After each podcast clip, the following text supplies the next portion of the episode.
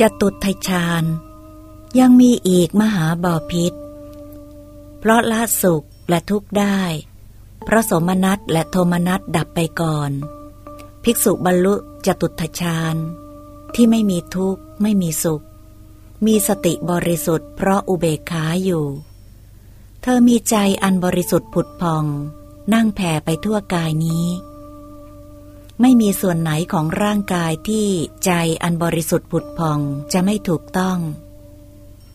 เปรียบเหมือนคนนั่งใช้ผ้าขาวคลุมตัวตลอดศีรษะ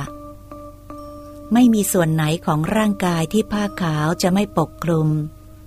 ฉันใด ภิกษุมีใจอันบริสุทธิ์ผุดพอง นั่งแผ่ไปทั่วกายนี้ ไม่มีส่วนไหนของร่างกาย